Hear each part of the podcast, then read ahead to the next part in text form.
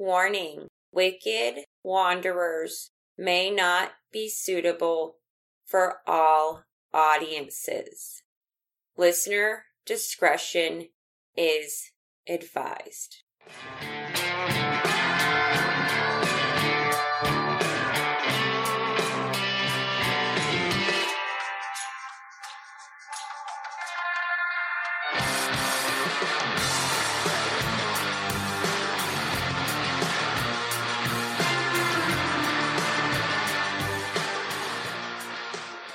Hello.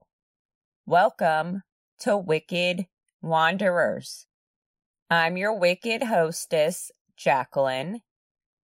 I hope everybody had an amazing weekend and went on a adventure. It has been super hot out here in North Carolina. I just love it when the weather anchor says it's 90 degrees. That's hot. And then they're like, yeah, so there's this thing called heat index and feels like it's 110 degrees. 90 degrees was bad enough. 110, that's way worse. And here in North Carolina, we have a lot of humidity. So you got some swamp ass and sweaty balls everywhere. Speaking of sweaty balls, did you know that Ben and Jerry's had an ice cream called Sweaty Balls? It was vanilla ice cream with a hint of rum and fudge covered rum and malted milk balls. It was actually really good. I think it was a limited edition ice cream though, but you can Google it. It definitely says sweaty balls. And on that, this week, we will be traveling to Vermont. I will discuss a spooky place, some dark tourism, and of course, some fun things to do while we are there. Welcome to the Green Mountain State. Vermont is one of the six New England states lying in the northeastern corner of the country. Vermont is known for its outdoor beauty, delectable cuisine, and its continued existence of distinctive local cities and towns. Vermont is filled with vibrant fall foliage, family friendly attractions, maple syrup, and ski slopes. Even though Vermont is an inland state, Lake Champlain has magnificent beaches, and there, of course, are several lakes, streams, and swimming holes. Despite being one of the smallest states, Vermont has an abundance of natural beauty. I actually have family that does live in Vermont, and it is truly a magical place. Before we get to our first destination, here are some fun facts and strange laws in Vermont. In Vermont, it is against the law to undress in public, but is perfectly acceptable to get naked outside. Whistling underwater is prohibited by law. It used to be acceptable in Vermont to tether a giraffe to a telephone pole. First off, who owned a giraffe in Vermont? And it would be too cold for a giraffe to survive in Vermont. If somebody actually knows somebody who owned a giraffe in Vermont, let me know. And this is definitely a form of animal cruelty. It is forbidden to reject God's existence. Well, I'm breaking the law, and I feel like that shouldn't be able to be enforceable. I'm sure this is one of the dead laws. Since 1968, billboards have been prohibited in Vermont. They like to keep the landscape free from advertising pollution. During a period of war, landscape painting is prohibited. A horse cannot be painted at any time, even during a war. Every Saturday night, everybody in the city of Barre must take a bath. Let's hope they do this more than once a week. You'll need to request a written letter of approval from your husband if you're a woman and wish to receive false teeth. Well, that's sexist as fuck. Never call a Vermont court a kangaroo court. The highest dairy cow to population ratio in the United States is found in Vermont. There used to be more cows than living people. Burton snowboards are based in Vermont. Lake Champlain has its own Loch Ness Monster. Montpelier is the smallest state capital in the United States. And finally, it was the first to grant women partial voting rights in 1880 and legislate same sex marriage. Well, good for you, Vermont. And our first destination today is going to be Bennington. We will be going to the very haunted Southern Vermont College.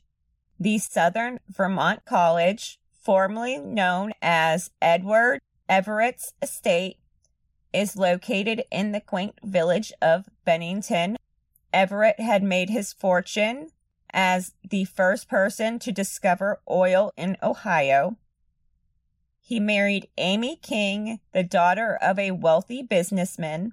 He built the estate as a summer home in Vermont. Legend has it that Everett's wife, Amy, drowned while swimming shortly after the property was built. Some argued that her death was a suicide or a murder. According to the official story, she died at another one of her homes in Washington, D.C. She had died there during a major operation due to a long illness. Everett, of course, remarried in 1920, and his three daughters did not like his new wife, and Everett died in 1929. This led to disputes and lawsuits. The case over his will was so bitter that it became known as the Battle of the Bennington Million because it was the largest trial in Vermont and it was also such a controversial and emotional trial. This may have laid to the groundwork for the future paranormal events on the estate. The site once housed St. Joseph's School, a Catholic seminary, which was closed and converted into a co educational college, Southern Vermont College. And this college is extremely haunted. One of the most enduring ghost stories associated with the Southern Vermont College is that of a woman dressed in white. There's always some woman in white it is believed to be the ghost of a young woman who died tragically on the premises. She has been seen many times, often loitering the hallways of her mansion or hovering over the campus grounds. Depicted as a ghostly figure in a flowing white dress. The lady in white is said to extrude an overwhelming sense of sadness and despair the library, which is located on another part of the property, is where there have been several paranormal encounters. Students and faculty have reported hearing disembodied voices, whispers, and even laughter from a seemingly empty building. Books have been known to fall off the shelves without explanation, and some have claimed to see shadows lurking among the stacks of books. These eerie events, the library is housed by restless ghosts from the university's past. There's the haunted theater. The theater at the Southern Vermont College is another location on campus that is said to be infested with paranormal activity. Actors, staff, audiences alike have reported sightings of unexplained cold spots. I don't know how you can report that as a sighting, but whatever. Disembodied footsteps, and even a mysterious figure watching from the set. Some believe these bizarre occurrences are the work of a mischievous lover of the performing arts. The cold spots are always random. The music area in this area, there is definitely a strange undercurrent. Something is wrong there and feels dark. Complaints from students about windows closing or not closing are common. The music hall is secluded and isolated from the rest of the campus, and this is where a lot of the activity occurs. The campus is no longer operational, but you can visit. Just visit Bennington College and follow the campus signs to the building. The real question is are you brave enough to visit here?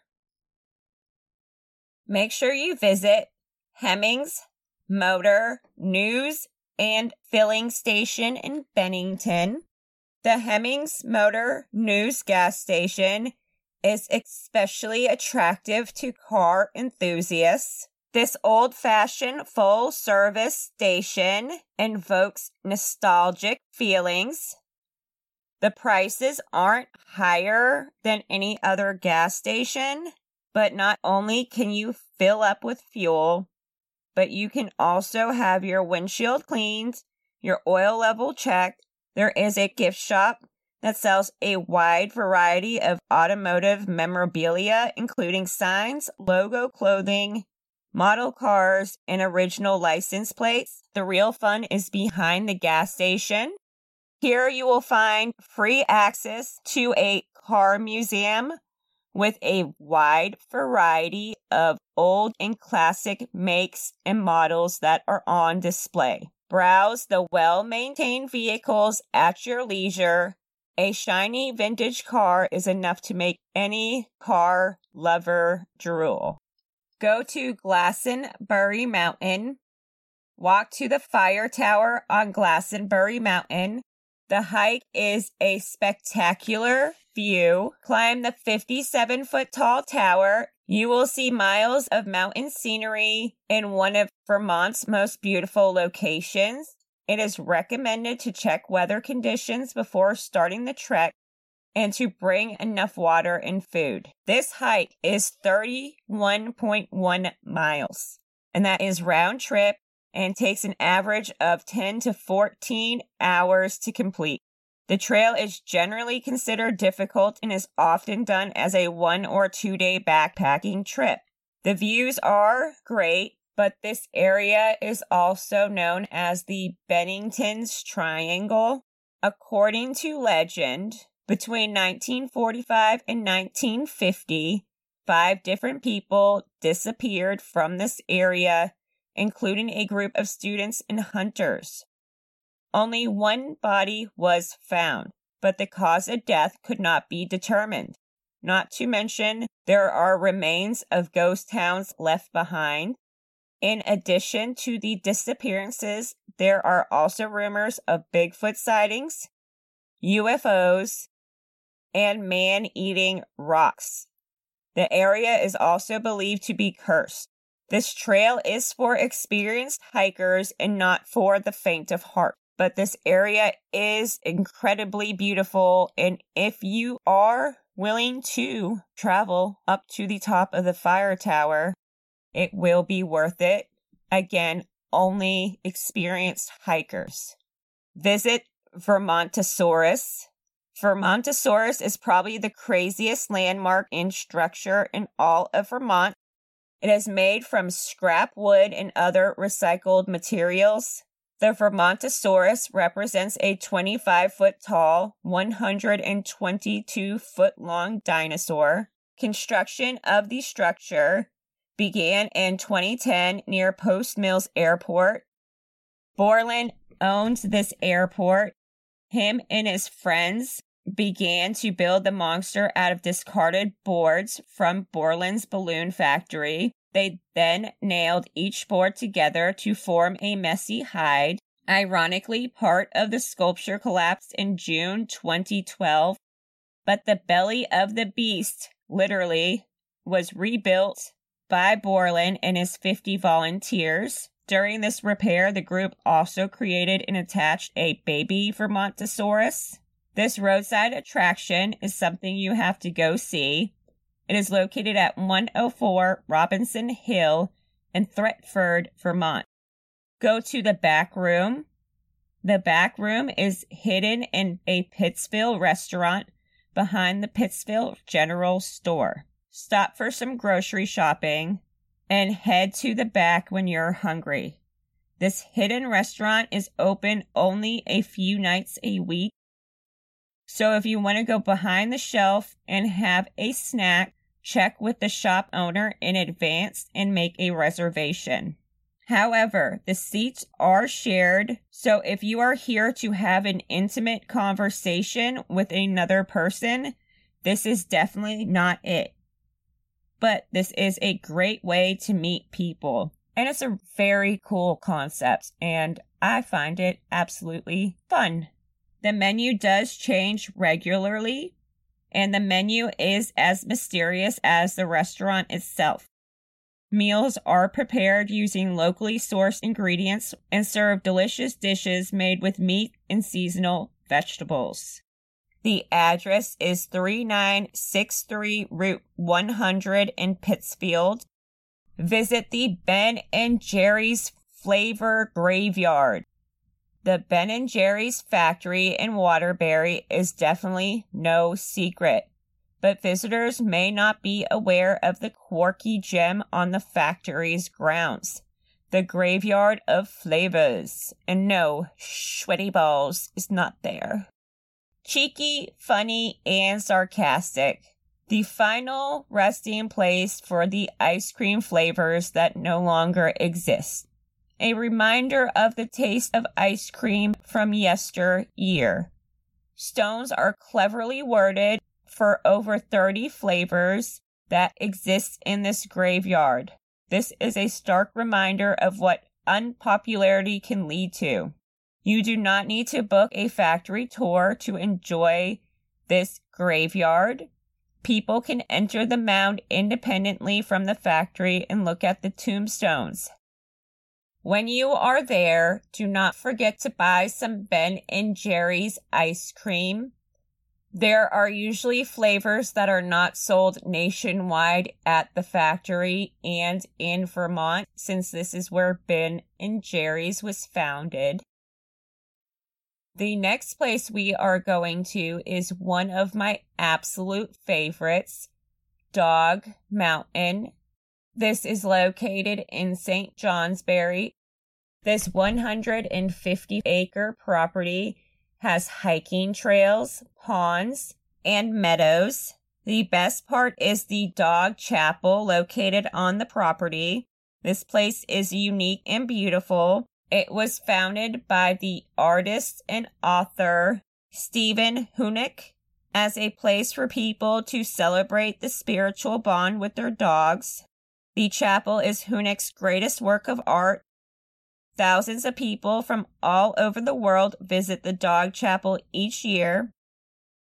The interior walls are covered from floor to ceiling with photographs, drawings, and letters, as well as memorabilia left behind as mementos of people's deceased loved ones. The chapel is a place of colorful beauty, gentle humor, and deep love. A visit here will be unique and inspiring experience for all animal lovers. While you're there, don't forget to take your fuzzy friends out on this 150 acre property and have fun with them for the day. This place is truly unique. It's like a giant shrine of beauty to your best friend, your dogs. And I absolutely love everything about Dog Mountain in Dog Chapel.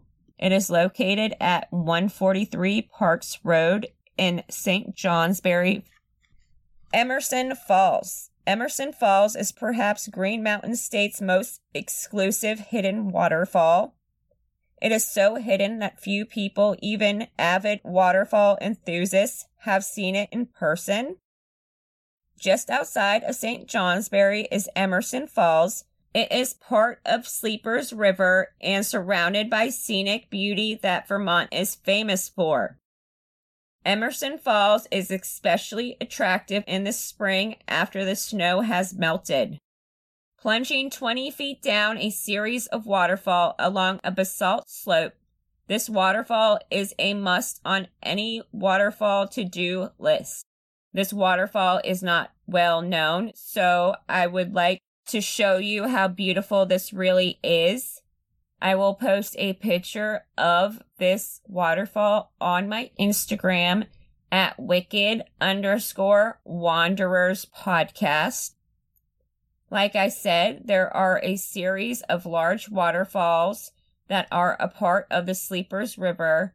Some are on private property. However, visitors are welcome. As long as you clean up after yourself, there will be no problem.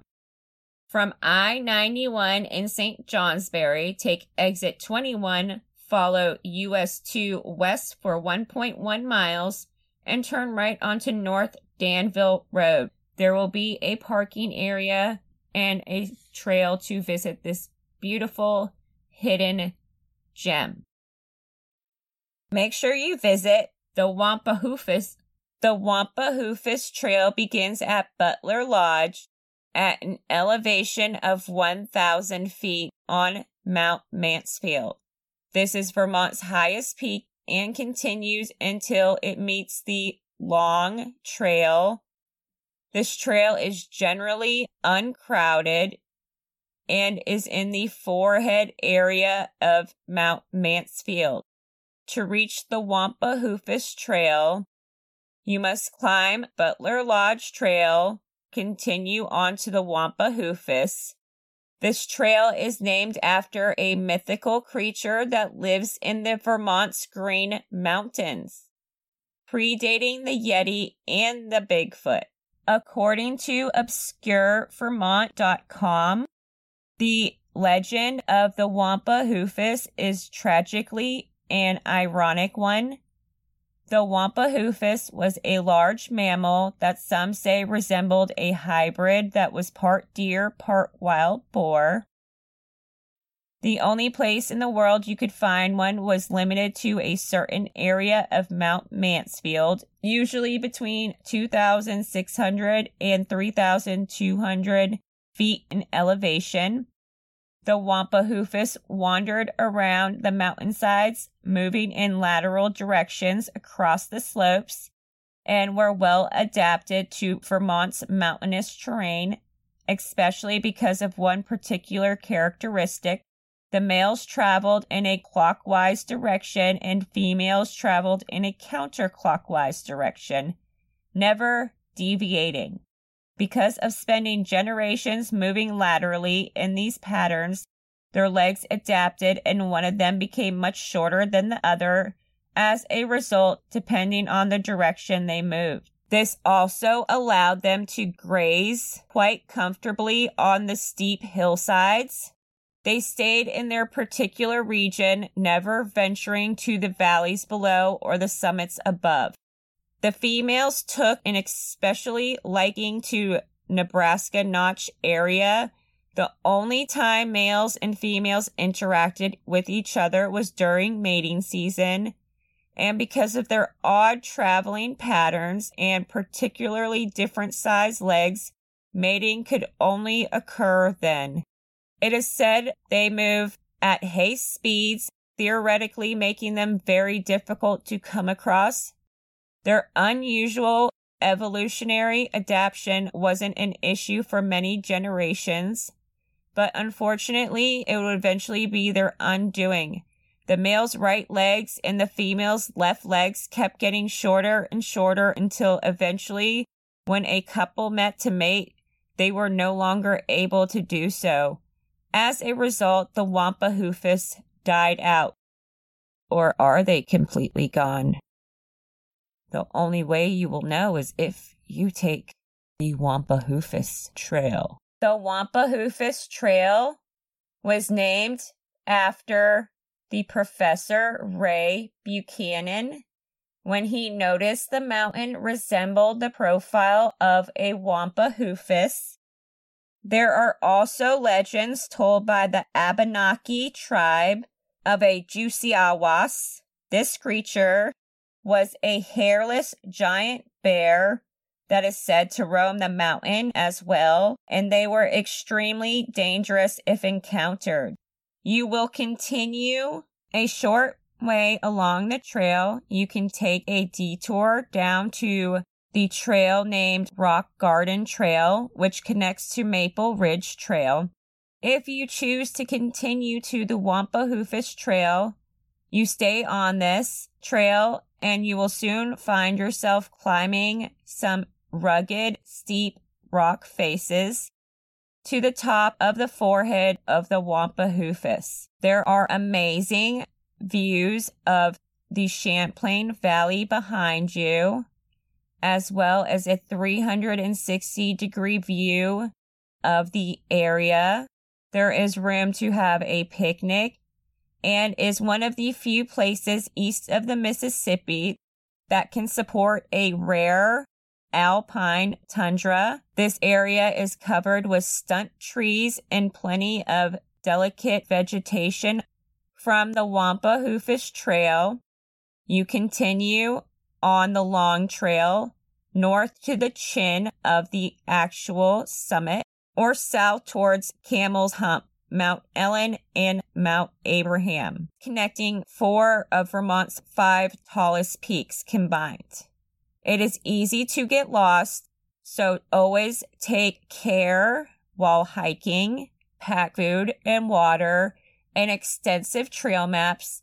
Always let somebody know where you're going and be careful. You don't want to get caught by the Wampahoofus.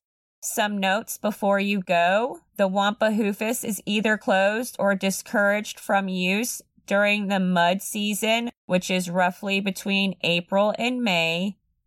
There is most likely to be ice or snow from October to May, and it is possible to encounter snow from September through June.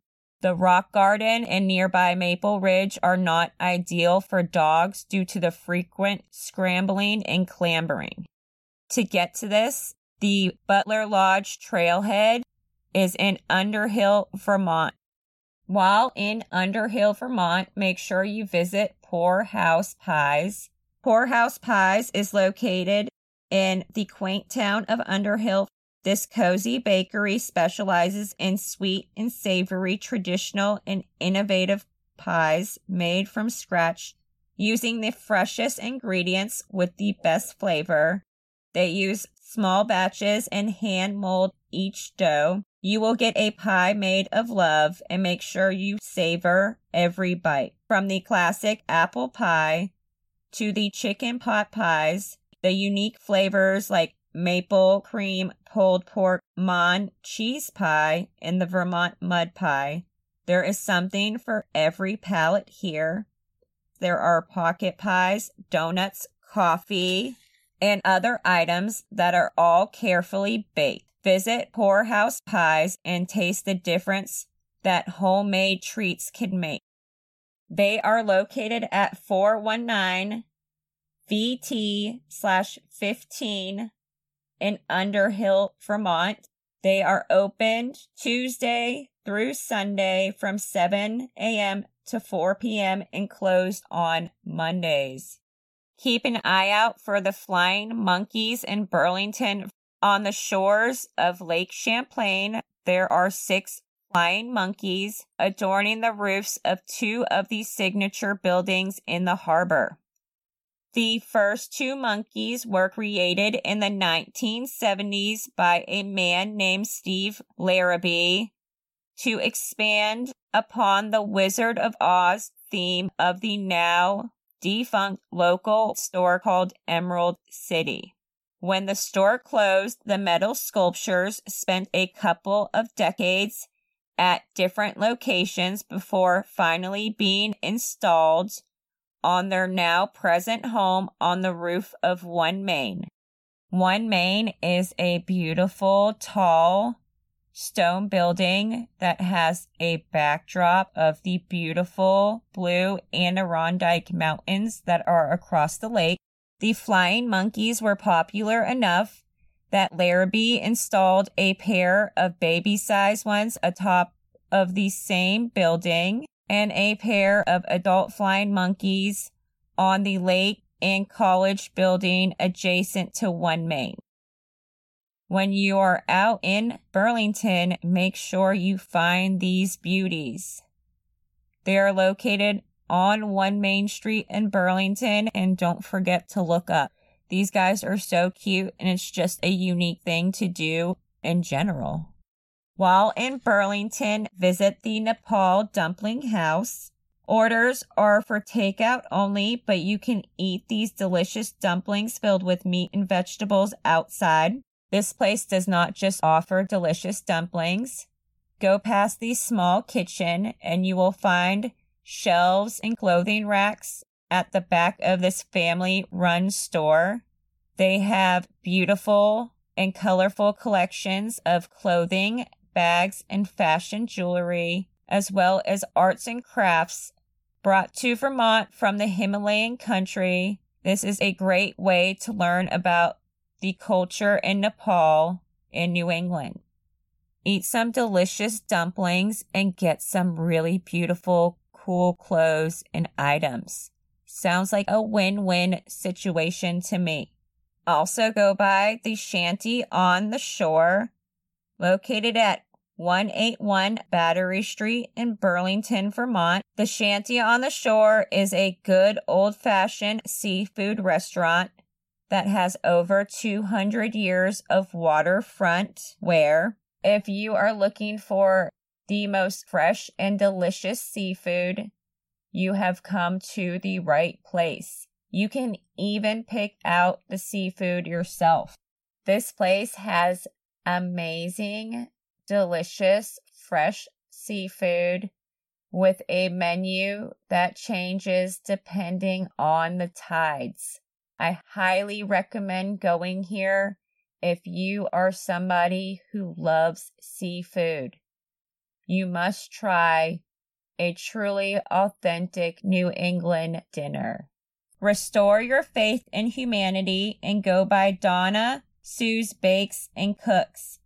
Donna Sue Shaw is an amazing person and an avid baker from Grand Isle, Vermont. She makes her tasty treats in the comfort of her home. During the height of the COVID 19 pandemic, she started offering sweets to the public. Shaw hoped that passersby on the island cycle pass would use a rest stop and a sweet stop she initially envisioned her bakery as a diversion to the pandemic, but her cakes were so delicious that it soon became a destination in itself. She sources most of her ingredients locally and sells merchandise for a fee.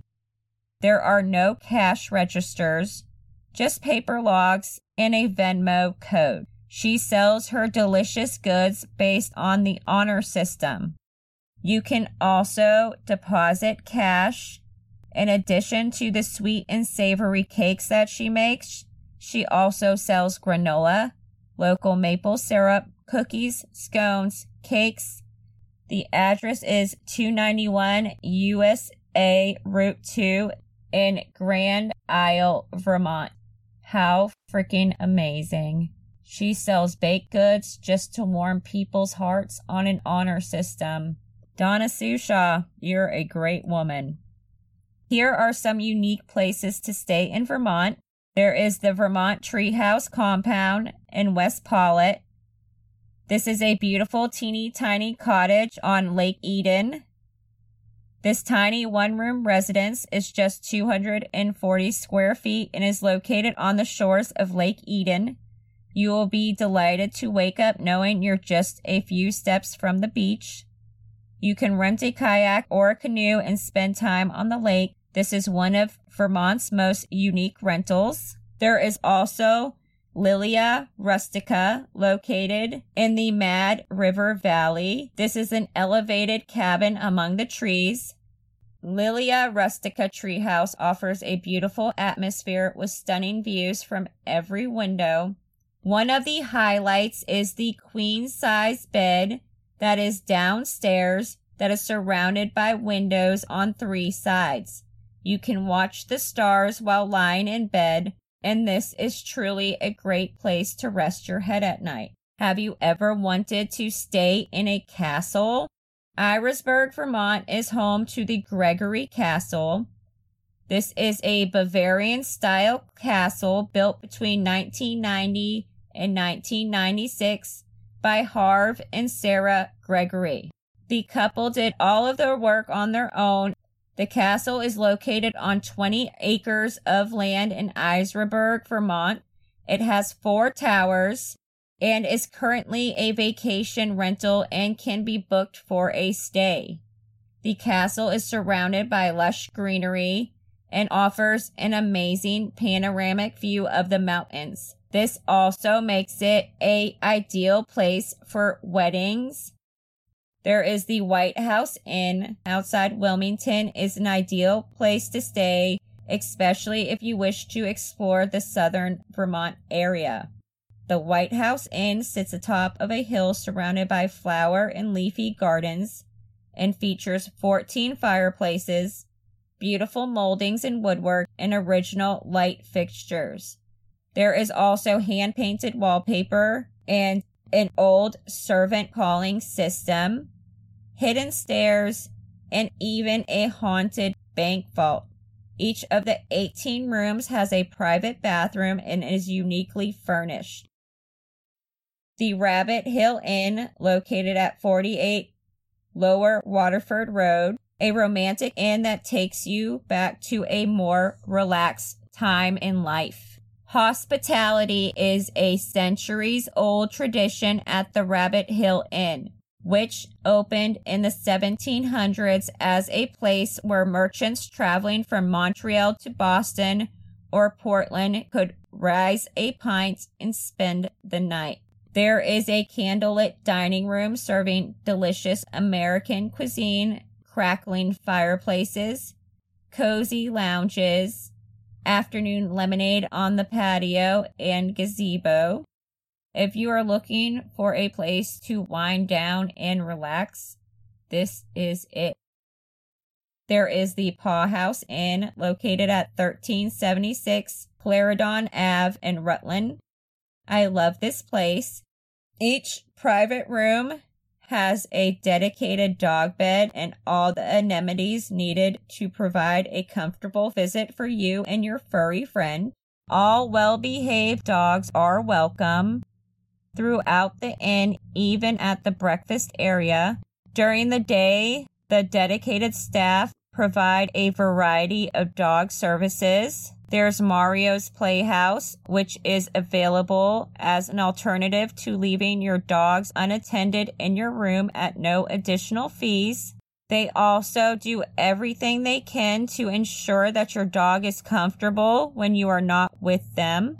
All these services are included in your room's rate. This place also includes Diggins Dog Park, which is half the size of a football field and fully fenced. The park is home to dog centered activities such as dog agilities, playtime, and general fun activities. The park is easily accessible from the inn. Guests can freely use at any time during the day or the night.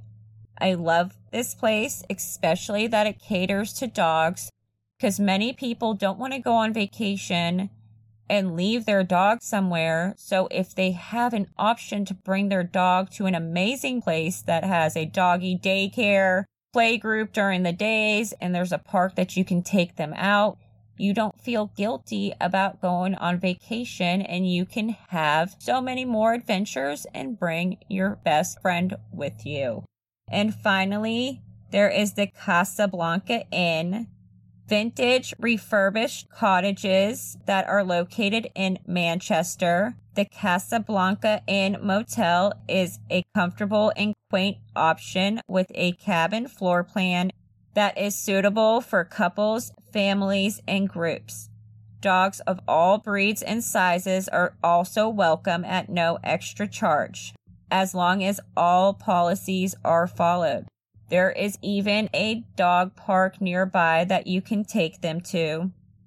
These rustic cottages have classic country nostalgia with different themes for each room, such as fishing, forest, and river themes. Each cottage has a covered porch, and a charcoal grill is available to use on site. And now it is time for our final destination. Let's get wicked. We are heading back to Burlington and we'll be going to 346 Shelburne Road. It is now an office building, but it was the original site of the Elizabeth Lund Home for Unwed Mothers. You may wonder what is significant about this place. Well, this is the birthplace of Ted Bundy. Bundy was born here on November 24th, 1946. Unfortunately, the mansion no longer exists and was demolished February of 1970 to make way of an office building. Ted's surname was Cowell, and it wasn't until 1951 that his mother, Louise Cowell, met his stepfather, Johnny Bundy. The true identity of Bundy's biological father is still unknown.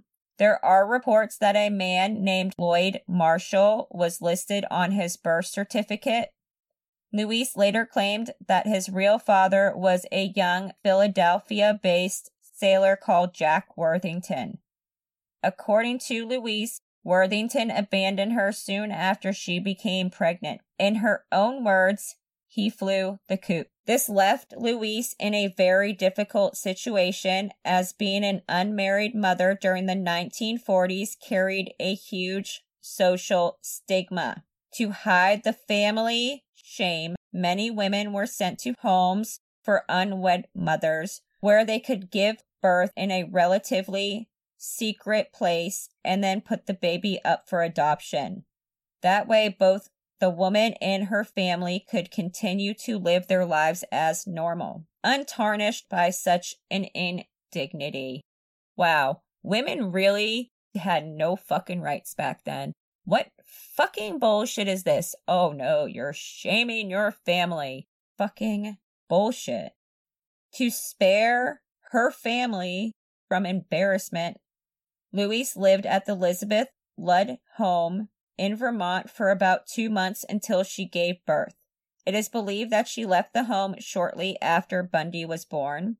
After giving birth, she put Bundy up for adoption and she returned to her parents' house in Philadelphia all by herself. A few months later, her father, Samuel Cowell, learned that his grandson had not been adopted and that he was still at the home for the unwed in Burlington. Consequently, he decided that it was time to bring the toddler back to Philadelphia. And when Bundy was returned to Philadelphia, he was told that his mother was his sister and that his mother's parents were his parents. It wasn't until 1974 when Bundy realized that his mother had lied to him for so many years and that she was actually his mother. Ted would grow to be a handsome, educated, and intelligent man who appeared to be well adjusted. Bundy even volunteered for a crisis telephone hotline where he met the famed author Ann Rule, who was also a volunteer there. He had a steady relationship with Diane Edwards, aka Stephanie Brooks, a girlfriend who would fuel his maniacal rage after she left him. Ted was studying psychology at the University of Washington on January 31st, 1974, when an attractive female student suddenly disappeared. Over the coming months and years, more disappearances followed. Ted's victims were generally young, attractive women with dark hair parted in the middle. His modus operandus was to approach his potential victim, faking an injury, for example, by wearing a arm sling or cast. He would ask them to help him carry his books or packages. He would lead them to a secluded area, and when they were alone, he would knock them on the head with a crowbar, stuff their bodies into his car, strangle them while they were unconscious, and then rape their dead bodies. He would then leave the naked body in a wooded area, mostly the Taylor Mountain in Washington state, where many of his victims would be found. Along with countless other suspects, Ted was questioned by the police but initially escaped unscathed because he did not quite fit the image of a deranged serial killer. Bundy then attended law school in Salt Lake City, Utah, where he murdered the police chief's daughter on October 21, 1974. Following another murder in Utah, and then another girl went missing. January 12, 1975. Killings eerily similar to the one in Utah started happening in Colorado. On August 16, 1975, he was arrested by Salt Lake City police for possession of burglary tools, and when the cops searched his bronze Volkswagen Beetle, they found handcuffs, stockings, and a homemade mask. Bundy was identified on November 1974 by a woman who narrowly escaped his grasp. In January 1977, he was extradited to Colorado, where he was tried for murder. In June 1977, he escaped from Pitkin County Jail by jumping through an open window. Thankfully, he was captured eight days later. On December 30th, 1977, he escaped again from Garfield County Jail by sawing a hole in the ceiling of his cell. Is nobody fucking paying attention to what this motherfucker's doing? Like, he's already escaped once. So let's just not supervise him and then he somehow finds shit that he can saw his way through. It must have been the 70s. I don't I don't understand. Bundy would then travel to Tallahassee, Florida, where he lived under an alias. On January 15, 1978, he invaded the Chi Omega sorority that was on the campus of Florida State University, beating four female students and killing two. After escaping from Chi Omega sorority, he broke into another woman's house and severely beat her. The woman thankfully survived the attack. She was his last living victim. None of this would have happened if they kept better tabs on this motherfucker. On February 9, 1978, he kidnapped 12 year old Kimberly Leach, raped her, and slit her throat. Her body was found eight weeks later in a state park. On February 15, 1978, Pensacola police arrested him after running his license plate and finding out that his car was stolen. A dental impression was taken for a comparison with bite marks found on one of the Chi Omega victims, and the impression matched. So this guy evaded police for years and gets caught because he was driving a stolen car. That's crazy. And of course, because Bundy's a sociopath and full of himself, he decided to defend himself. He had the help of several lawyers, all in vain. He was found guilty in 1979 and sentenced to death by electrocution. Ten years later, with death finally staring him in the eyes, he began to confess to a staggering 36 murders in total. Though some investigators suspect the actual number was higher. He was executed at the Florida State Penitentiary in Starke, Florida on January 24, 1989. Many spectators cheered and celebrated his death. So while you're standing at the birthplace of one of the most sadistic serial killers in America, think of his victims. Joni Lenz was assaulted in 1974. Linda Ann Healy, murdered in 1974. Donna Gail Manson, murdered in 1974. Suzanne Elaine Rancourt, murdered in 1974. Roberta Parks, murdered 1974. Brenda Ball, murdered 1974. Georgeann Hawkins, murdered in 1974. Nancy Wilcox, murdered in 1974. Melissa Smith, murdered in 1974. Nancy Wilcox, murdered in 1974. Laura Aime, assaulted and abducted in 1974. Carol DaRonch, assaulted and abducted in 1974. Deborah Kent, murdered 1974. Janice Ott, murdered 1974. Denise Naslund, murdered 1974. Caryn Campbell, murdered 1975. Julie Cunningham, murdered in 1975. Denise Oliverson, murdered in 1975. Lynette Culver, murdered in 1975. Suzanne Curtis, murdered in 1975. Lisa Levy, assaulted in 1978. Margaret Bowman, assaulted in 1978. Karen Chandler, assaulted in 1978.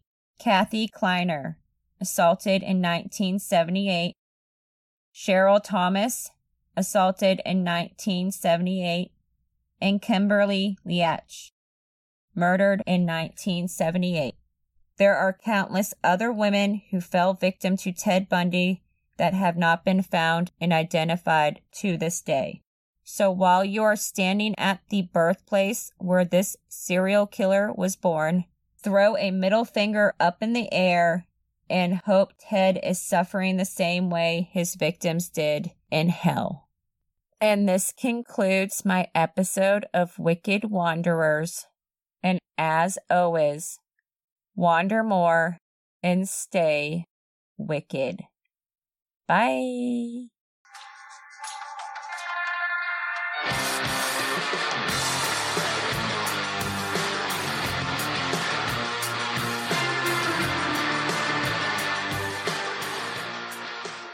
Thank you so much for listening to my episode of Wicked Wanderers.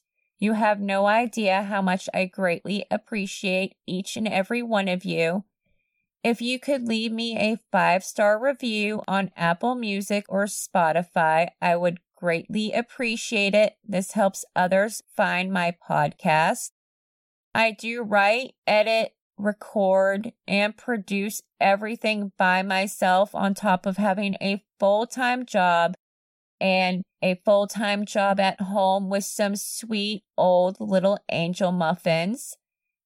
Bear, who is 16, Rex, who's about 10 or 12, and little Wheezy, who is 14, that all have health issues. And I created this podcast just for fun. Pictures of every place discussed will be posted on my Instagram at wicked underscore wanderers podcast. Please email me any experiences you had while on vacation or great places that you have been to at wicked wanderers podcast at gmail.com. I do have a Patreon set up at patreon.com slash wicked wanderers podcast. If you wish to donate to the cause, you can do so. There is an additional bonus episode up as of now. If you do not wish to join, you can always do a one time donation. Either way, I greatly appreciate everything you guys do. And links to some of the information used are located in the show notes. Thank you so much. Bye.